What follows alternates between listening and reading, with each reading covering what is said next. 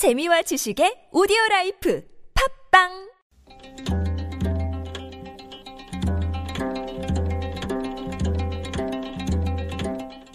한문학자 장유승의 길에서 만난 고전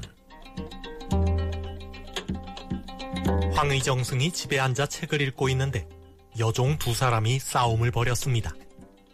한 여종이 황희정승에게 자초지종을 이야기하자 황의정승이 말했습니다. 네 말이 옳다. 이에 질세라 다른 여종이 자기 입장을 이야기하자 황의정승이 또 말했습니다.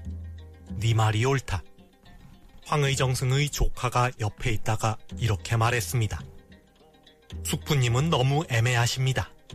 이 아이는 이렇게 하고 저 아이는 저렇게 하였으니 이 아이가 잘했고 저 아이가 잘못한 것입니다.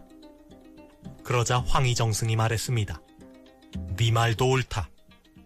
송화잡설에 나오는 모르는 사람이 없는 이야기입니다. 황희정승은 조선시대의 명제상으로 둘째 가라면 서러워할 인물입니다. 싸움을 벌인 두 여종 가운데 누가 잘했고 누가 잘못했는지 몰랐을 리가 없습니다.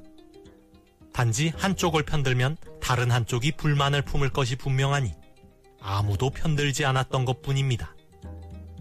황희정승이 20년 가까이 영의정의 자리를 지킬 수 있었던 것도 이렇게 한쪽으로 치우치지 않는 균형감각 덕택이었습니다.